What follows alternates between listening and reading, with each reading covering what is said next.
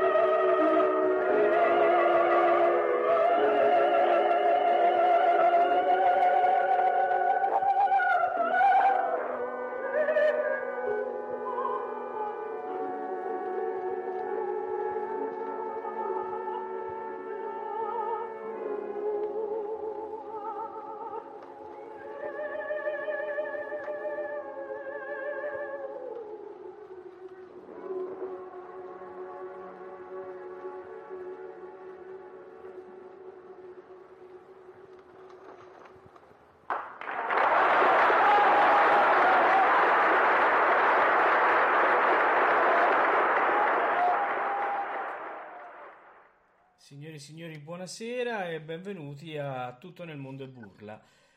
Questa sera è una puntata molto importante perché parliamo della grande Renata Tebaldi nel centenario della sua nascita. Eh, intanto saluto Valerio che è qui con noi. Ciao, ciao Paolo, ciao Theodor e un saluto evidentemente anche a tutti i nostri radioascoltatori. Buonasera a tutti. Con chi ne parliamo questa sera? Questa sera ne parliamo eh, con un amico allora, di radio. Eh, insomma, eh. Assolutamente, e un, eh, una persona a me molto vicina e che ringrazio che con affetto e amicizia vuole partecipare questa sera a questa trasmissione su Renata Tebaldi, quindi veramente un grande benvenuto a Maurizio Modugno. Grazie per essere qui con noi questa sera. Grazie per la chiamata, grazie per poter parlare insieme di Renata Tebaldi, che è sempre un bel parlare, cioè non si è mai forzati, non lo si fa mai per forza quando si parla di Renata Tebaldi, anche perché non si possono che dire belle cose. Assolutamente. Allora, eh, Maurizio, io... Allora, mh, mm, questa quando... è una grandissima... Eh, vado? Eh, sì, sì, sì. La cosa, diciamo, quello che ha, ha fatto muovere Ameria Radio a, a, a, organizzare questa puntata insieme a te eh, è stata uh, la lettura del capitolo che tu hai dedicato sul tuo Castello Musicale, il libro di cui parleremo poi nella nuova stagione in maniera uh, più approfondita, chiaramente, del tuo incontro con Renata Tebaldi. E allora, parlando anche con Valerio, abbiamo detto, dico qui, eh no, non possiamo lasciarci scappare questa occasione perché eh, questo capitolo, devo dire la verità, ha, ha, ha una lettura attenta, fa avvicinare molto di più di quanto si possa pensare, no? a un personaggio che è proprio il titolo che tu hai scelto per la, per la puntata eh, eh, rende eh, più umano, seppur angelico nella sua professione. È inutile che parliamo voce qua, eh, è angelico nel senso che è una diva, è una grande diva, infatti la diva della porta accanto. Questo è il tuo uh, il titolo che hai scelto per questa trasmissione. Allora, Maurizio, parlaci della tua esperienza con Renata De Baldi.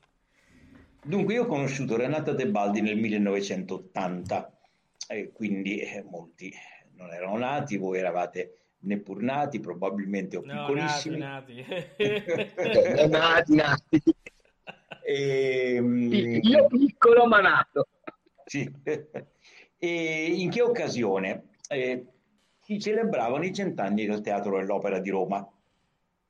C'era stato un cambio di sovrintendenza e c'era, era arrivato proprio trafelato Roman Vlad come sovrintendente che si era accorto che c'era questo centenario e ha voluto solennizzarlo in una maniera poi relativamente solenne perché non si è riuscito nemmeno a metterci un'orchestra, ma si è fatto un concerto di grandi voci col pianoforte. Tra quelli che cantavano c'erano Cappuccilli, Chiauro, la Cabaivanska, Tagliavini, eccetera, eccetera. Poi c'era la barcaccia di sinistra, che è la grande palco di platea di sinistra, che era pieno di grandi glorie, e si andava da Benvenuto Franci, che era il più anziano, poi c'era la Stella, poi c'era la Sulliotis, poi c'era eh, la Tebaldi, poi c'era Silveri e, e altri. E naturalmente chi poteva presentare all'epoca eh, Franca Valeri, questo è ovvio che eh, se lirica è sempre stata legatissima. Ora, eh, Sapendo dell'arrivo della Tebaldi, che era già arrivata dal giorno prima, io mi misi in contatto con lei e le chiesi un'intervista. Naturalmente andai alla serata in cui, devo dire, lei era, non per fare la cronaca mondana o della moda della serata, piccava su tutti, devo dire la verità. Quando si alzò in piedi e, e Franca Valeri disse Renata Tebaldi, parte che scoppiò il teatro, ma era una donna di una bellezza, con un vestito nero semplicissimo, pettinata molto semplicemente, qualche diamante che giusto era necessario in occasione, e, ed era splendida, veramente una donna splendida, forse ancora più di, quanto, di quando era giovane. Poi l'intervista fu il giorno dopo e fu in due puntate perché lei poi non si trovava bene nell'albergo in cui stava, allora mi disse senta la chiamo a casa, poi prendiamo un appuntamento in un altro albergo, ma non voglio far capire di essere andata via perché non mi trovavo bene qui, eccetera. Insomma, alla fine ci trovammo in questo albergo dove ci facemmo questa lunghissima intervista e poi pubblicai su una rivista che all'epoca era molto, era la più prestigiosa, che era eh, Discoteca Alta Fedeltà. Era appena cominciata a uscire musica, ma Discoteca Alta Fedeltà era la rivista più importante dell'epoca perché era la rivista dove scriveva Celletti, dove scriveva Qualerzi, dove scriveva Pugliese, dove scrivevano tutti quelli della generazione di mio padre, diciamo così, ovvero sia di una abbondante generazione prima di me.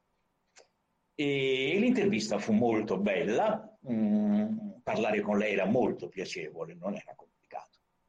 E lei era molto semplice, aveva degli schemi di risposta più o meno organizzati perché aveva fatto milioni di interviste in vita sua, eh, ma era molto, molto naturale molto spontanea in tutto quello che faceva. Lei aveva una grande naturalezza anche nella sua eleganza, non era mai affettata, mai caricata, non c'era nulla di, eh, di artefatto, assolutamente nulla in lei.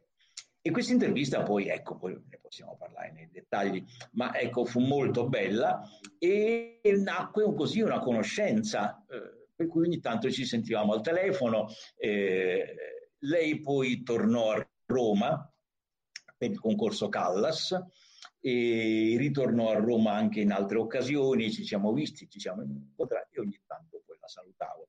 E, e così finché poi lei non si trasferì a San Marino e lì fu più difficile sia per me, per un altro cammino della mia vita, sia per lei, eh, così rimanere in contatto. Però tramite appunto quella che è l'assente di stasera, cioè Carla Maria Casanova, che purtroppo non sta benissimo stasera e non può essere in trasmissione, e ci mandavamo messaggi. E, così è rimasta una buona, affettuosa conoscenza con che mi ha invitato, mi ha poi spronato tutto questo anche ad approfondire il personaggio che io già approfondì all'epoca. Eh, la versione dell'intervista che uscì su discoteca hi aveva tutta una serie di testimonianze, alcune delle quali non si sono poi più ritrovate e che erano importantissime, dalla Simeonato a Petrassi eh, a, a, Siciliani naturalmente, a Del Monaco, alcune le ho ritrovate, altre no. Insomma, ecco, questa è stata la mia conoscenza con la Tebaldi. Alvin, mi pare che anche tu hai avuto una conoscenza con eh, Renata eh, Tebaldi, vero? Allora, allora e, eh, su tante cose devo dire la verità che mi ritrovo molto con quello che ha detto Maurizio. Per me la, eh, la conoscenza è avvenuta in eh, moltissime occasioni assolutamente non, non formali e non previste, per una questione puramente logistica. Io mh, ho iniziato a frequentare nel 95 la facoltà di lettere classiche in statale a Milano e un gruppo cospicuo di aule di lettere erano proprio adiacenti al giardino della Guastalla e dall'altra parte del giardino della Guastalla, in piazzetta della Guastalla, c'era la casa di, di Renata Tebaldi. E lei molto spesso soprattutto nelle, nelle, giornate, diciamo, le belle giornate primaverili e lombarde, che sono eccezionalmente calde anche in gennaio, perché poi io penso che nella parte più in là della stagione poi non fosse più a Milano, perché diciamo che dopo Pasqua era più difficile trovarla, però tra gennaio e aprile, molto, molto spesso, lei usciva a passeggiare in un orario che poteva variare dalle 10 alle 11 e io di solito cosa facevo?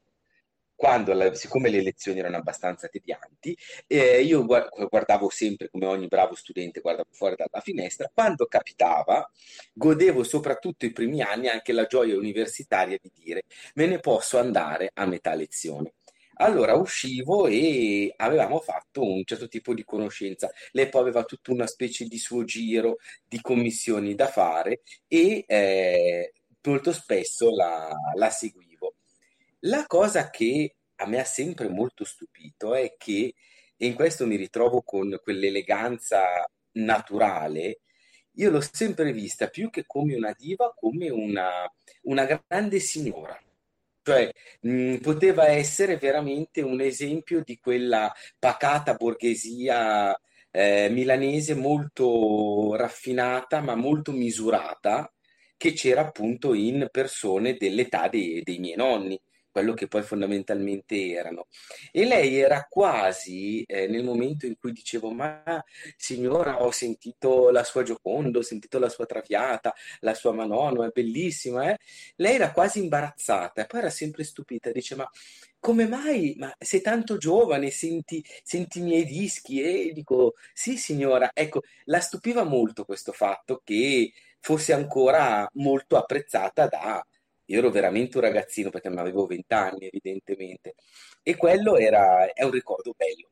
Cioè, io avevo la consapevolezza di essere in quel momento un privilegiato perché mh, manteneva comunque in questa sua figura il fascino della diva. In questo sono veramente con Maurizio, cioè sì, la diva della porto accanto, però comunque diva, molto misurata, ma eh, aveva mh, l'impatto cioè, non dico quando lei entrava nella stanza, la stanza si illuminava, però tu avevi la percezione di una grande personalità. E questo era qualcosa di, di, meraviglioso, anche perché poi devo dire che ho conosciuto tanti cantanti anche di generazioni successive, ma le, diciamo la dimensione della diva l'ho vista soltanto in lei. Bene, eh, sicuramente eh, non si può che non essere d'accordo su queste affermazioni. Eh, Maurizio, io mh, leggendo l'intervista e seguendo un po' eh, tutta l'impostazione che ne hai dato su, sul tuo libro, ho, ho, notato una cosa molto interessante, come eh, Renata De Baldi a un certo punto entra, eh, sempre con la sua signorilità che traspare dalle righe di questo libro, anche eh, diciamo un po' in confidenze dal punto di vista eh, sempre parlando del, eh, del, discorso lirico musicale, no? Quindi lei dà si avventura anche in qualche giudizio, è anche premonitrice di quello che poi sarebbe diventato il teatro. Eh, mentre facevi questa intervista, tu avevi l'impressione che lei volesse dire di più, perché qui lui di, si legge tra le righe che eh, lei era un po' delusa dall'andazzo del teatro lirico già nel 1980, quindi ecco, volevo avere un po' da te questa impressione. Se tu l'avevi... Io devo aggiungere una cosa che ho dimenticato prima, anzitutto, che il, il secondo incontro fondamentale con Renata fu quando presentammo a Roma, all'Accademia di Santa Cecilia, il libro di Carla Maria Casanova, La voce d'angelo, che fu diversi anni dopo, e mh, mm, la Tebaldi volle che fossi io a presentarlo, io organizzai la, la, la presentazione, in quell'occasione lei veniva nominata accademica di Santa Cecilia, quindi era anche un'occasione molto importante, presidente Zafred, c'era Giazzotto, c'erano gli accademici d'antica tradizione. Quello che non avevamo calcolato è che la sala accademica di Via dei Greci fu presa d'assalto da torme di pullman venute da Napoli e da tutta Italia. Avemmo paura, avemmo paura perché eh, la sala di Via dei Greci, il palazzo delle Orsoline in Via Vittoria e Via dei Greci, dove era la sede allora e dell'Accademia del Conservatorio, era invaso da una quantità di barbari e di barbaresse assolutamente irrefrenabili, irrefrenabili che gridavano dov'è la signorina nostra? E alla fine la dovemmo mettere in una stanzetta a firmare Comunque fu un'occasione molto bella, naturalmente.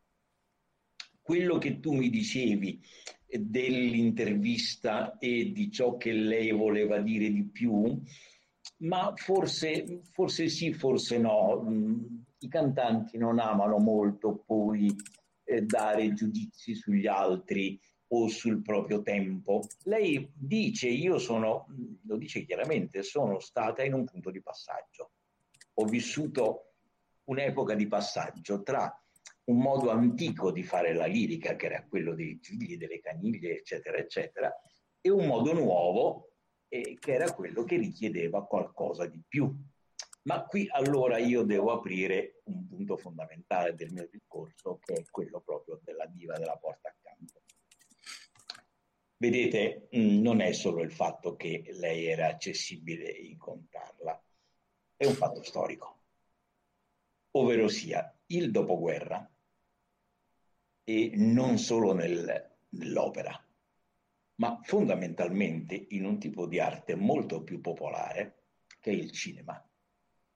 E in particolar modo in Italia, ma non solo, anche in America, ha portato due immagini di donne dominanti, Anna Magnani e Ingrid Bergman.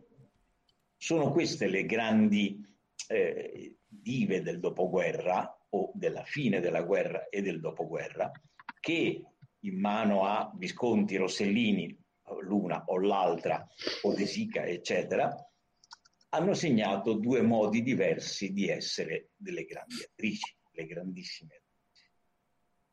Ora fare un parallelo Magnani Callas e eh, Tebaldi Bergman è troppo facile, lo sappiamo perfettamente. Per il semplice fatto che eh, e la Callas e la Magnani appartenevano a un genere tragico eh, totale.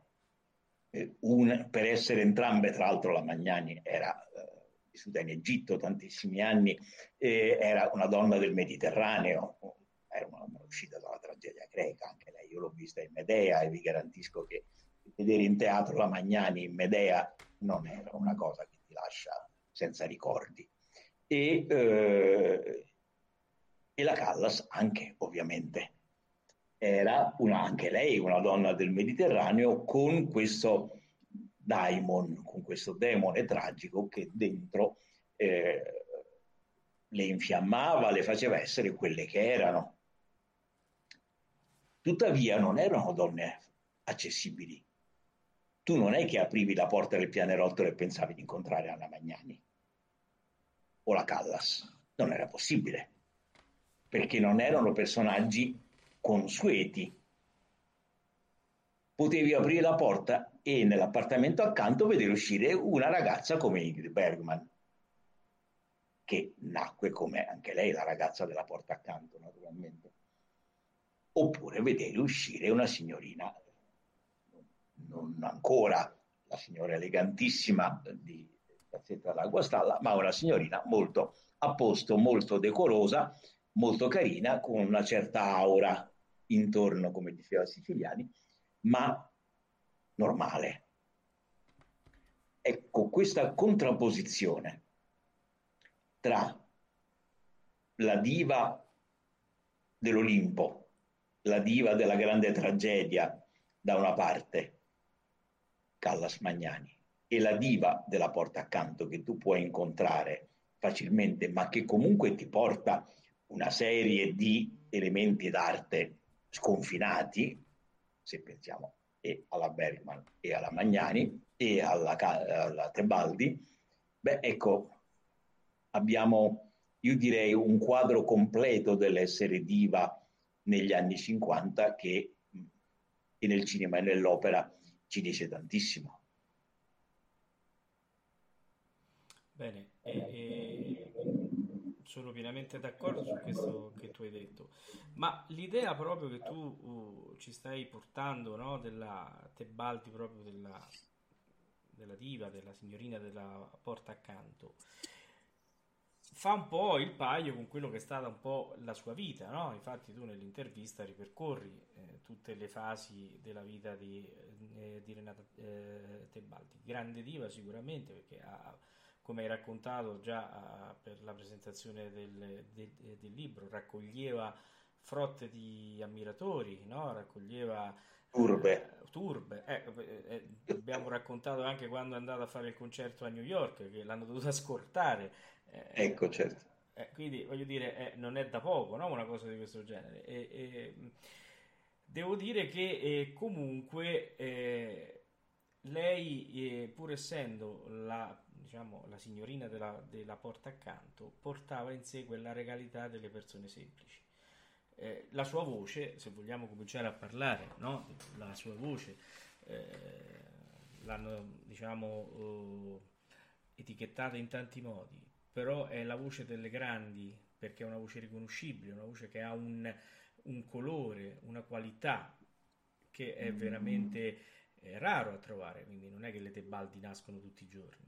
E, e, mm, proprio no. Proprio no, ecco, soprattutto in questo periodo direi proprio di no. Ma uh, uh, la cosa bella è che lei è, è, riuscita, almeno a mio modesto avviso, a, a, gestire la sua carriera. Poi si può discutere su alcune scelte, ma questo tutti assolutamente, in un modo così, eh, eh così puntuale, così anche eh, attento, che l'ha fatta, oltre ad essere la, la diva della porta accanto, una signora della lirica, una signora perché è riuscita a portare a frotte, come dicevi tu Maurizio, di, eh, di fan, di anche esperti, ha messo quasi d'accordo tutti. Lasciamo perdere il discorso Callas e De Baldi, quello poi è una cosa più che altro che serve per le, per le, per le cronache. No? Che dici tu Valerio?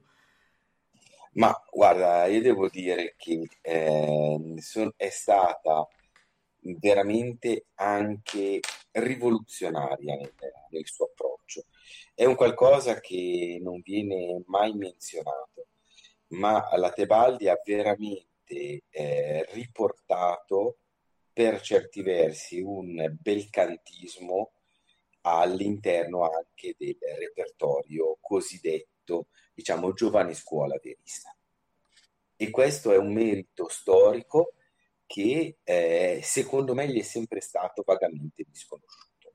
Cioè io ho ritrovato nella, nella parte di, di cui parlavamo prima, l'articolo di, di Maurizio sul il castello incantato, abbiamo visto proprio che dal musicale, abbiamo visto questo nuovo aspetto. Io purtroppo non, non conoscevo l'intervista che era comparsa su eh, quella che dicevi degli anni Ottanta, eh, quella appunto comparsa su discoteca, ma devo dire la verità che questo aspetto che tu hai evidenziato è un aspetto secondo me di storicità enorme, anche perché negli anni 30, al di là di un numero spartissimo di cantanti che a mio avviso possono essere per certi versi la Rangi Lombardi, la Carmen Melis e la Ponselle, che avevano anche una tecnica e una sensibilità di, diciamo, di appropriatezza stilistica enorme, il vero riportare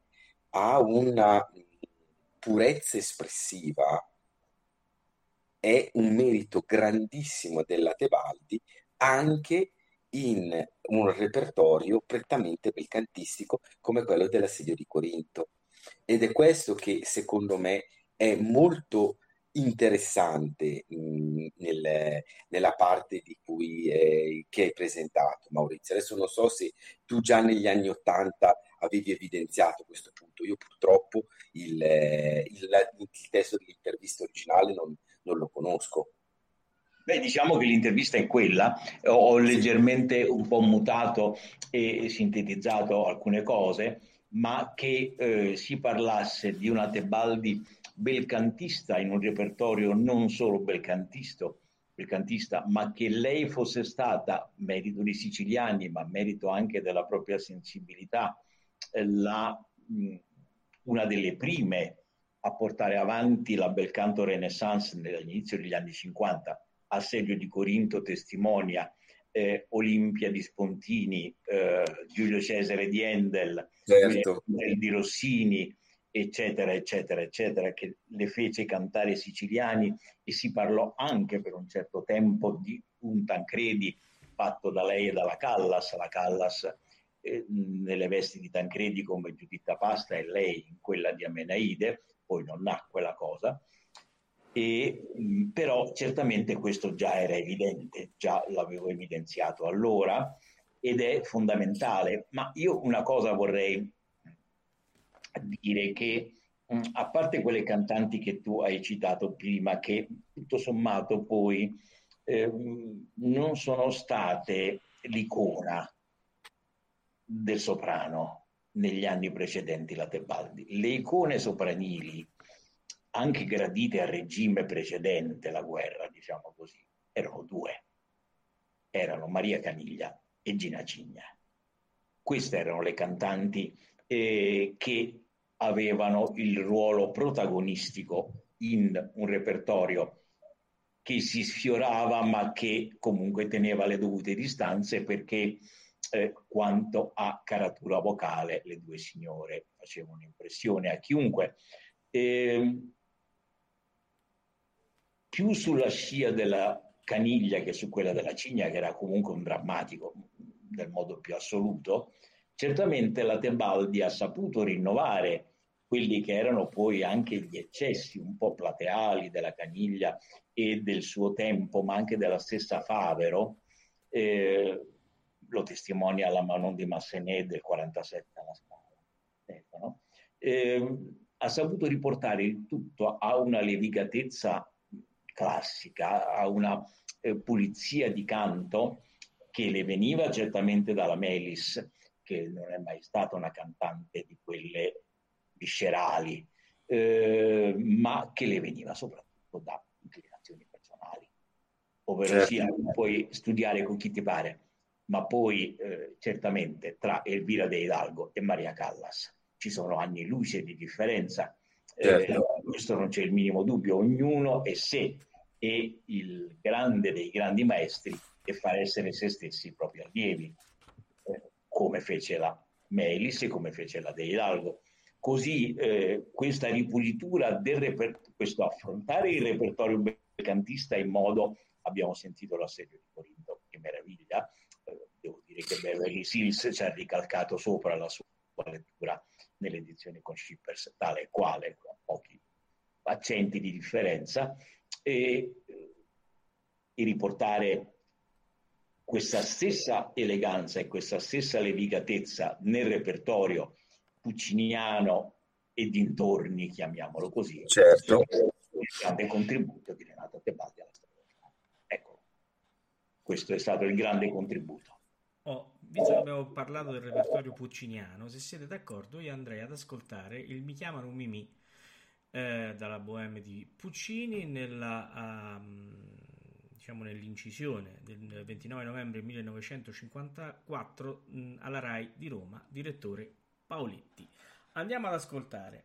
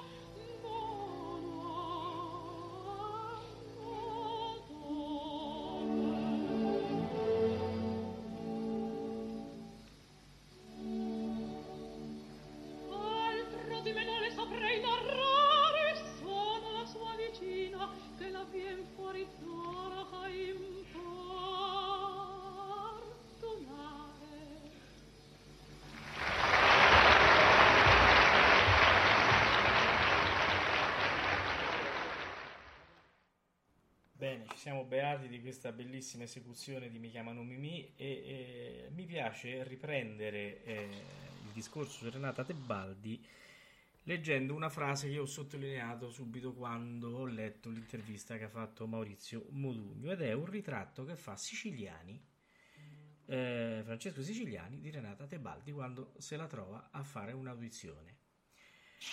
Secondo me è, è, il ritratto perfetto. Adesso poi saprete dirmi voi eh, se siete d'accordo o no.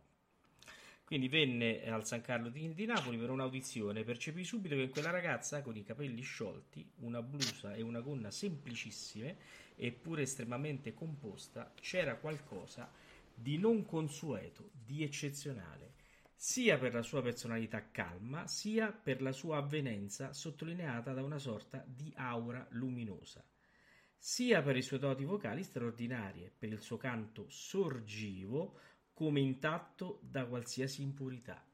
Credo che il ritratto più perfetto e preciso di Renata De Baldi non si potesse fare, vero Maurizio? Beh, intanto stiamo parlando di Siciliani, il quale sa e sapeva sempre quello che diceva e a cui dobbiamo veramente grande parte della vita musicale d'Italia del dopoguerra. Non dimentichiamolo mai che Francesco Siciliani è stato l'artefice della vita teatrale e musicale dell'Italia del dopoguerra senza possibilità di confronti.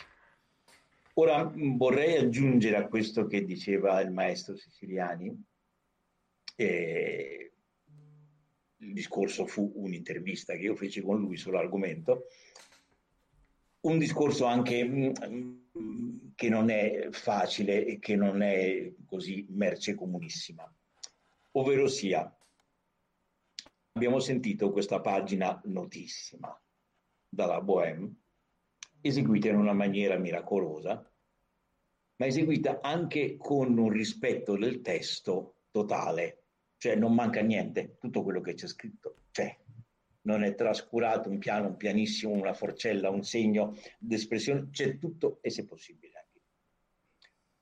Ora noi siamo abituati a vivere una dicotomia. La Callas grande interprete, la Tebaldi grande cantante. Non è vero.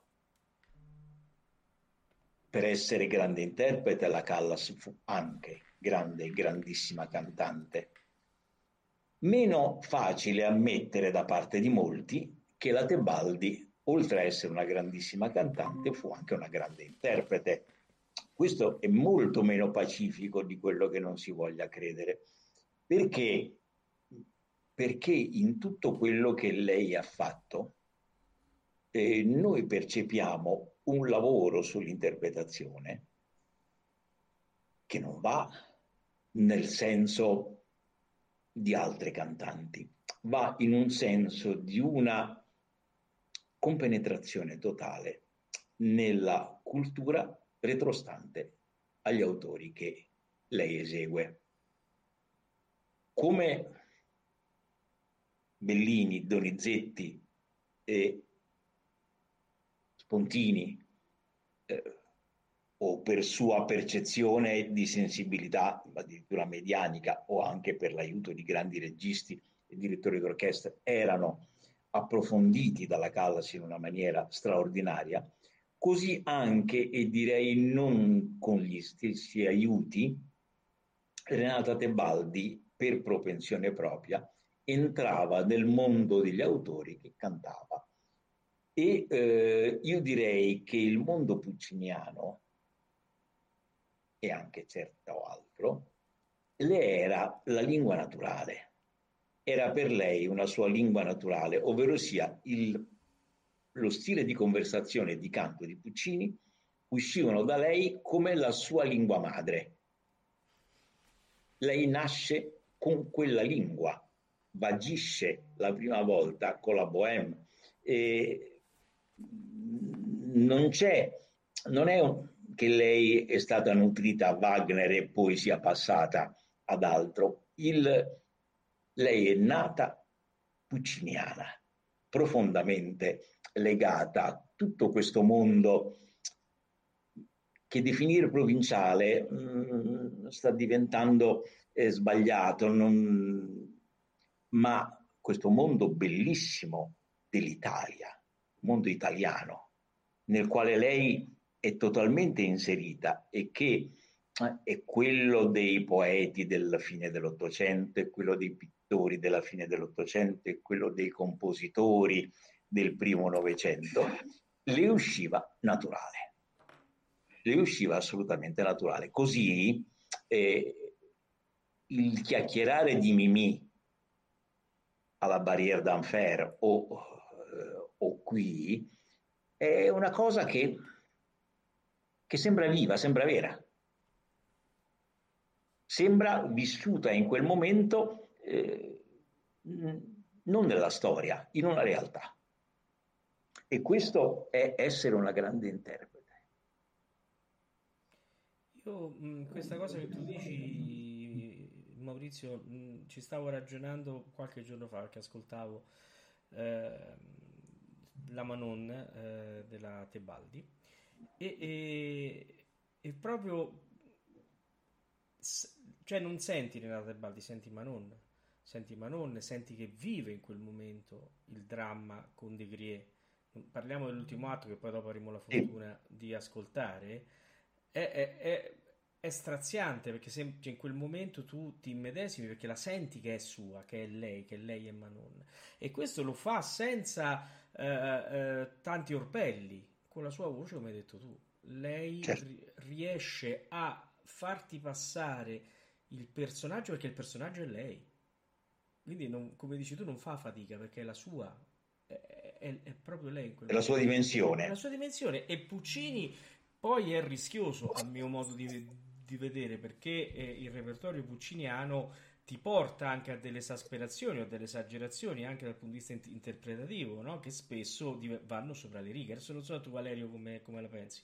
Ma allora, assolutamente, mm, ma io ritrovo, mi ritrovo tantissimo, tant'è che io penso, a mio gusto personale, che eh, una grandissima creazione è la sua Tosca, di una mh, mm, femminilità mh, mm, e proprio nella fragilità femminile, nel bisogno continuo di conferme del, del primo atto, anche quella mh, mm, incertezza, mh, quella esasperazione drammatica del secondo, il sogno del, del terzo, è proprio un carattere meravigliosamente Tebaldi, è reso da lei in maniera eccezionale. Ci sono, se vogliamo essere magari iperpuntigliosi, alcuni punti in cui vocalmente magari le, si sente che qualcosa non è esattamente sulla sua linea prettamente tecnica, ma la, eh, l'adeguarsi alla linea con tanta mh, non solo puntualità, ma mh, convinzione autentica, una mh, consapevolezza profonda e veramente un, un estremo acuto che è meno timbrato e nutrito degli altri, nel complesso di un'esecuzione cade veramente nel nulla, anche perché cioè, l- è il tale rigoglio vocale che troviamo in tutta la gamma che è anche accettabile un qualche minimo slittamento nel settore di estremo acuto. La Tebaldi, secondo me, è una tosca di una modernità e di una autenticità mh, incredibile. Io forse è la creazione pucciniana che preferisco in lei. Poi qua entra anche il gusto personale, evidentemente, perché sono tutte grandi creazioni. Ecco, però seguo assolutamente quello che dice Maurizio, cioè proprio è le, la sua lingua ed è propensa ad esprimersi con quella modalità, come grandissima è anche appunto in tanto alto teatro di vicino. Basti pensare comunque alla Valli che non è poi distante, alla Gioconda che non è distante, né a livello di ambiente né musicale, ancora l'Adriana e ancora lo Chenier, che sono comunque tutti modalità espressive che hanno un, un forte sentore comune. Assolutamente sì. E dirò anche forse qualcosa magari eh, che i puristi non, non, mi troveranno d'accordo, però me ne assumo le responsabilità. Eh, eh, giustamente, come dicevi tu, no, Valerio, eh, qualche acuto fuori riga, no, qualche eh, nota mh, non bella, no, che eh, qualche volta abbiamo affrontato nella, nell'ascoltare, dirò che comunque faceva parte del personaggio in quel momento, mai, era fuori riga forse tecnicamente, ma alla fine nell'interpretazione ci stava anche quello, perché eh, in Vallì per esempio, no? In Vallì eh, ci sono no? delle cose che eh, eh, magari i puristi della tecnica potrebbero dire ma Sallin però il personaggio era così pieno che, che alla fine eh, non dico che, che, che, si perdonava, te ne accorgevi, ma non ti sembrava il personaggio. Adesso non so, Maurizio, tu forse ehm, mi potrai. Ma io direi eh, questi eventuali eh, limiti eh, nel registro acuto, quindi eh, sul, dal do in poi, diciamo così, ma sì. ci sono tantissime incisioni anche dal vivo in cui il do è di una sicurezza assoluta. Sì, e... beh, poi ci sono delle lame stupende, tanto sì, per rimanere in certo. tosca. Sì, sì, sì, ma mh, anche in altre opere eh, vengono un po' dopo, ovvero sia all'inizio eh, l'organizzazione vocale della Tebaldi eh, non fa una piega, non fa una piega e non c'è nota che naturalmente, eh, che so, eseguiva il primo atto della Traviata, la gran scena di Violetta a mezzo tono sotto, ma questo eh, si tratta di personalità. Anche Caruso cantava la pira a mezzo tono sotto. Sì. E si tratta di adattare ciò che tutti i compositori hanno adattato per i cantanti. Ehm, il, il, discorso, ecco, appunto, da un certo punto in poi, nell'intervista lei è molto sincera, da un certo punto in poi lo dice chiaramente, la voce si era un po' ingrossata, e io ho attraversato dei momenti un po' difficili dal punto di vista della mia vita privata, della mia psicologia e allora anche se il tuo gatto sta male oggi canti meno bene. E siamo realtà organiche siamo realtà umane e non possiamo pretendere l'impossibile. Eh, in lei c'è sempre stata una coscienza assoluta, anche quando a un certo punto, dopo il 60, prese una lunga pausa dal Metropolitan, dopo l'Adriana Lecouvreur prese una lunga pausa e ritornò con un repertorio eh, più tranquillo, eh, nel quale però comunque alcuni titoli rimanevano sempre eh, ed erano fondamentali. A questo punto però io non vorrei si pensasse che eh, Renata Tebaldi è stata solo una cantante eh, legata, che so, come una Favero, eh, come una Tassinari, eccetera, eccetera, reperto- a quel repertorio come una Petrella, a quel repertorio, perché il repertorio della Tebaldi è stato molto ampio e dobbiamo qui aprire sicuramente il capitolo Verdi, certo. nel quale capitolo eh, nel quale capitolo eh, lei, eh, seppure non in tutto, perché non tutto ha cantato, eh, lei ha detto delle parole fondamentali. Ehm, ora era inutile far ascoltare l'Otello stasera, ma mh, la sua lettura, la sua interpretazione di Desdemona eh, rimane assolutamente irraggiungibile, proprio perché, come nessuna, lei fa capire perché Otello la uccide. Non perché c'è di mezzo il fazzoletto, perché c'è di mezzo Cassio. La uccide perché non riesce a capire la Gioconda. Lei è un mistero. La donna di Otello è un mistero. Otello la uccide perché non riesce a capirla, perché non riesce ad afferrare questa icona di bellezza incredibile che canta in una maniera incredibile e che si presenta come una Madonna del Raffaello cantando e che gli sfugge, sfugge alla comprensione. Ti uccido perché non ti capisco, perché non posso comprendere il tuo mistero. nessuno come la Tebaldi l'ha fatto capire. Bella, questa, e è... questa è la sua grande interpretazione verdiana, ma non perché Desdemona è loca, perché Desdemona è un mistero. È un mistero, sì. Una bella lettura, questa non ci avevo mai pensato, devo dire. eh, allora, parlando di Verdi, tu hai accennato adesso no, all'Otello, eh, famoso il Requiem, eh, certo. che abbiamo mandato anche noi in radio poco tempo fa, a, a Pasqua l'abbiamo mandato. Eh, e famosa è la sua Forza del Destino, che fra poco andremo ad ascoltare.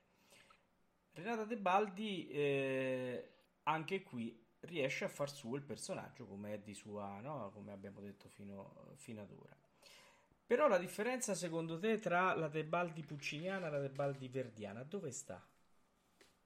Beh, innanzitutto c'è una grande, ovviamente, differenza stilistica. Lei non canta Verdi come canta Puccini, assolutamente no.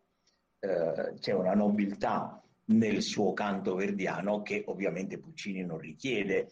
Eh, la nobiltà di Tosca è una nobiltà, eh, come dire, da, da palcoscenico. Tosca recita dall'inizio alla fine, anche quando non recita eh, ufficialmente, e, e, lei lo fa capire benissimo. Ehm, in Verdi, nelle opere che le sono state più consentanee, ovvero sia Aida certamente, gran parte di Traviata per un certo periodo della sua vita, e eh, Giovanna d'Arco, abbondantemente, eh, in cui si è poi identificato il parallelo eh, Tebaldi-Bergman, perché mentre la Tebaldi lo cantava in teatro, la Bergman faceva il film e lo recitava in, eh, in teatro nell'edizione dell'oratorio di Honegger. E la Tebaldi ha affrontato altri personaggi verdiani, molti, trovando però in alcuni, alcuni li driblò per paura della caniglia, ovvero sia eh, il Don Carlos e il ballo in maschera. Quindi ne ebbe paura, lei me lo disse, io non l'ho scritto, ma lei me lo disse, ho paura del confronto con la caniglia perché erano parti un po' eh, che mi mettevano paura. Poi lei incise, ma non le ha mai cantate. E la forza del destino, invece, era una parte che le si addiceva totalmente. Le si addiceva proprio per la psicologia e per il personaggio, per la configurazione del personaggio, ovvero sia è un personaggio dove si unisce l'innocenza, l'incolpevolezza, perché lei è incolpevole di ciò che le viene attribuito da, dal primo, dal secondo e dal terzo, cioè tutti dicono male di lei, il padre, il fidanzato e il fratello, alla fine lei non ha fatto assolutamente nulla. E quindi l'ha accusata e la sua volontà di penitenza cioè, La forza del destino è un meraviglioso, sapete i film Melò, no? È un meraviglioso Melò in cui, eh, come Yvonne Samson, è perseguitata continuamente dai, dai cattivi, è amata da Medeo Nazari, eccetera, eccetera.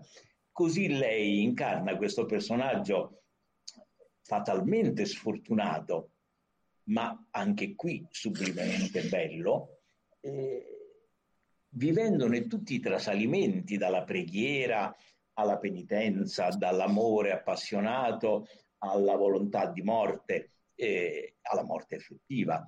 E io credo che qui lei, nelle varie edizioni che abbiamo, e non sono poche, eh, abbia detto qualcosa che non è stato ancora superato.